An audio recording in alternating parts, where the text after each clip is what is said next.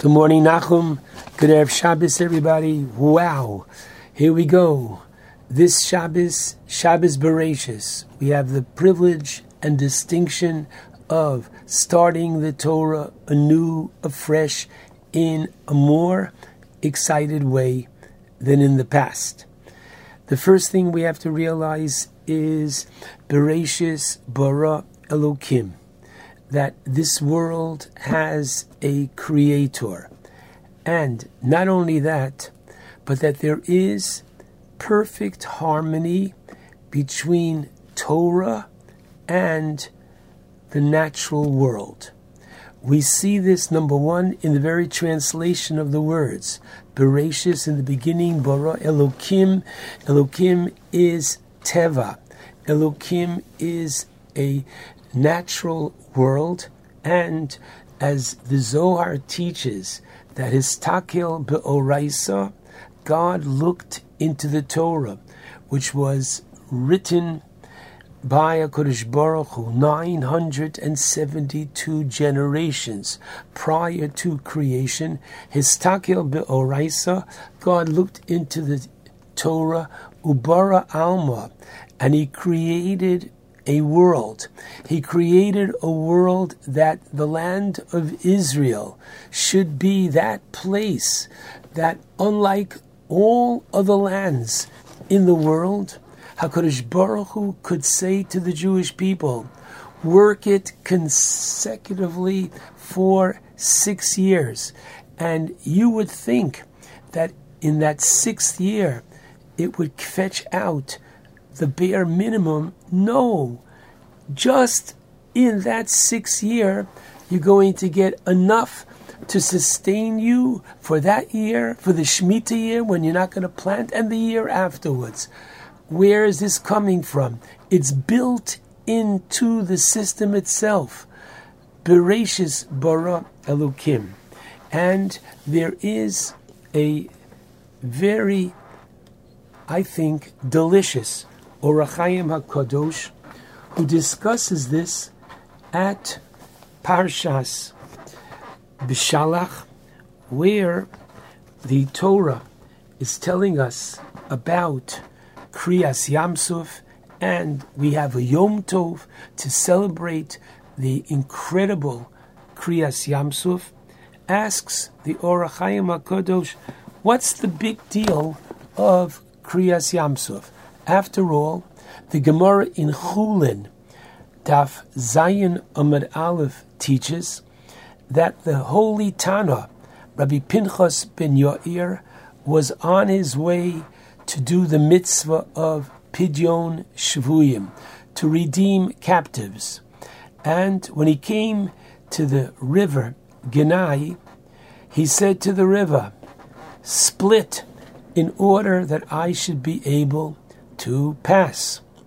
The river said to him, Excuse me, you're going to do Ratzon Konecha. You're going to do a mitzvah, which is the will of your maker. But Ani, I too, said the river, Holech Lasos Ritzon Koni. I'm going also to do the rule of my creator, namely that the river should flow. And therefore, wait a minute. You, continued the river, safek, you don't know for sure if you will succeed in redeeming the captives. But ani, but I, vaday ose, I for sure am succeeding in continuing that which I was created to do, to honor God by flowing. So said the holy Tana, Rabbi Pinchas ben Yair, if you split, fine. And if not, I will draw you up. And so it split. Rapinchas ben Yair had another Jew who was accompanying him, who was carrying wheat for the purpose of baking matzahs. Said Rapinchas, split for this Jew also. He too is involved in a mitzvah. And the river split.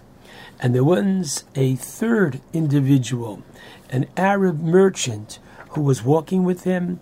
And Rapincha said to the river one more time, split for him. Why?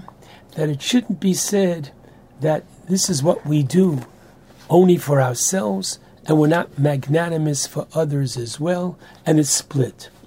Now, the Bala Ohr HaChaim HaKadosh asks, wait a minute.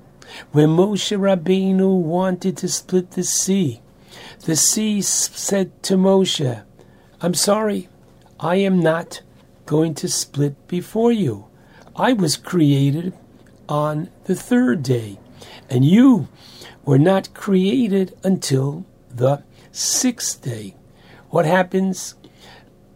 We're told that HaKadosh Baruch Hu had to extend his right hand to that of Moshe to assist him in the splitting of the sea.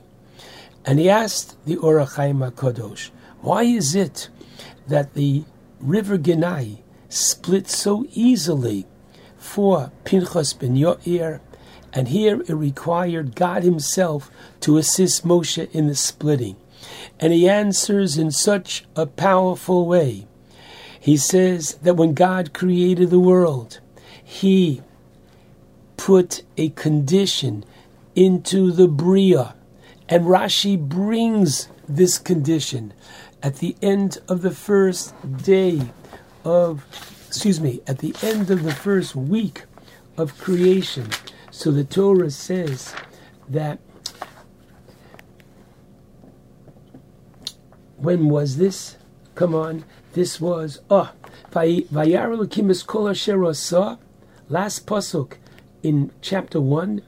Vine tov ma'od vayi erev vayi vokir yom hashishi. The sixth day doesn't say six, and Rashi says Hosif hey bashishi bigmar masabarashis lomar shehisna imoem that HaKadosh Baruch Hu made a condition. Amanas sheyakablu aleim Yisrael chamisha chumshei Torah. That nature is going to survive only if Am Yisrael accepts the Torah. And the Hashishi refers to the sixth day of Sivan. And now continues the Ohr HaChaim HaKadosh, that HaKadosh Baruch Hu put a Tanai, a condition with the Bria, that it should be kofuf, it should be subservient to Torah and to Amoleha, those that are workers of Torah, those that are steeped in Torah, those who are observant of Torah. Lasos to do kol aleha. And therefore, here we go. That Pinchas ben Yair, when did he live? He lived after Kabbalah Satorah. Ah, once we had the zchus of the Torah, therefore the river split for him. But the greatness, my friends, of Kriyas Yamsuf is that Hashem performed this before Klal Yisrael accepted the Torah at Sinai before this. Ah, that already is something that HaKadosh Baruch Hu had to do and be there literally at Moshe's right hand. We find so much in the very chapter of creation which gives us so much guidance as to how to live our lives. On the Pasuk at the end of the first paragraph of creation, at the end of the first day, Vayhi Erev, Vayhi Voker, and it was, and it was, Yom Echad. The Medrash says, in the name of Rab Abuhu, Melamed, this comes to teach us, and it was, and it was, Shahaya Hakadosh Baruch Hu Borei Olamos Umachrivan. Hakadosh Baruch Hu, prior to creating this world, created other worlds and destroyed them. Ad Shabara es Elu, until he created this one that we are familiar with, and he said, Dain Hanyanli. This I like. Now the question is, why? Lahavdil Elif Havdalos, when it came to Thomas Edison, I'm not sure exactly, but they say approximately 850 times. Trial and error, trial and error, until he got that light bulb to work. Or HaKadosh Baruch Hu doesn't need more than one time. He could create that perfect world the very first time. Why might he have created other worlds and destroyed them? And Rav Soloveitchik, Zeichat Tzadik Levracha, said beautifully to teach us a very powerful lesson, namely that there are times in a person's life that lo aleinu, he loses either a close relative or a business that he had sunk years and effort and resources into, and one day it's completely gone. And then what?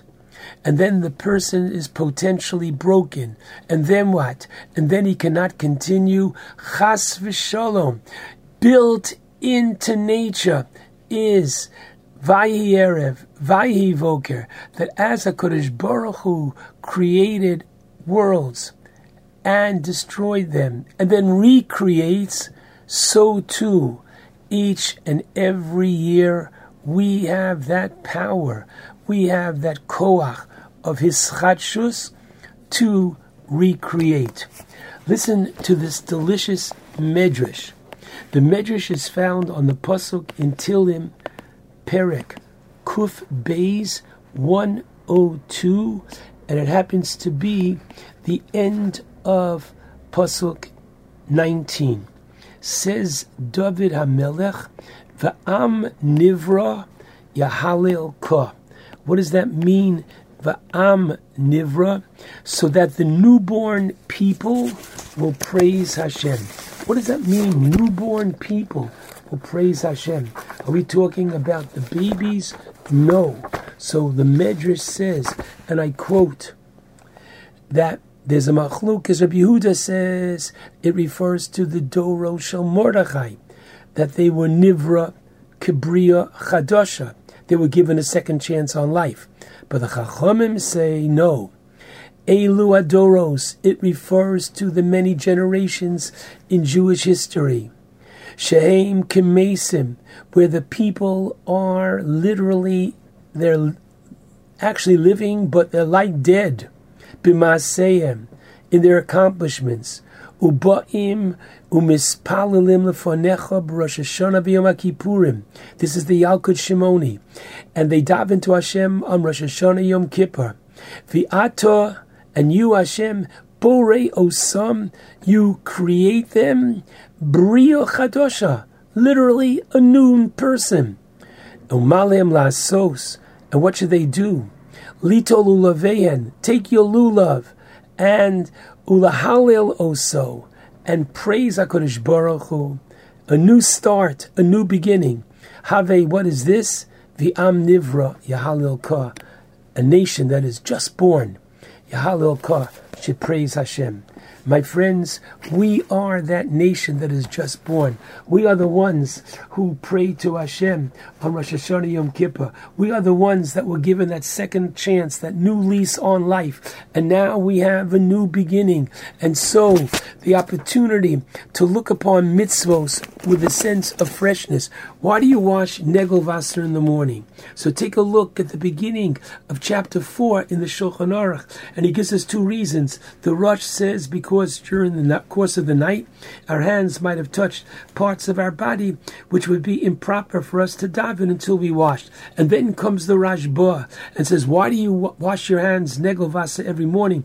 Three times, right, left, right, left. Why?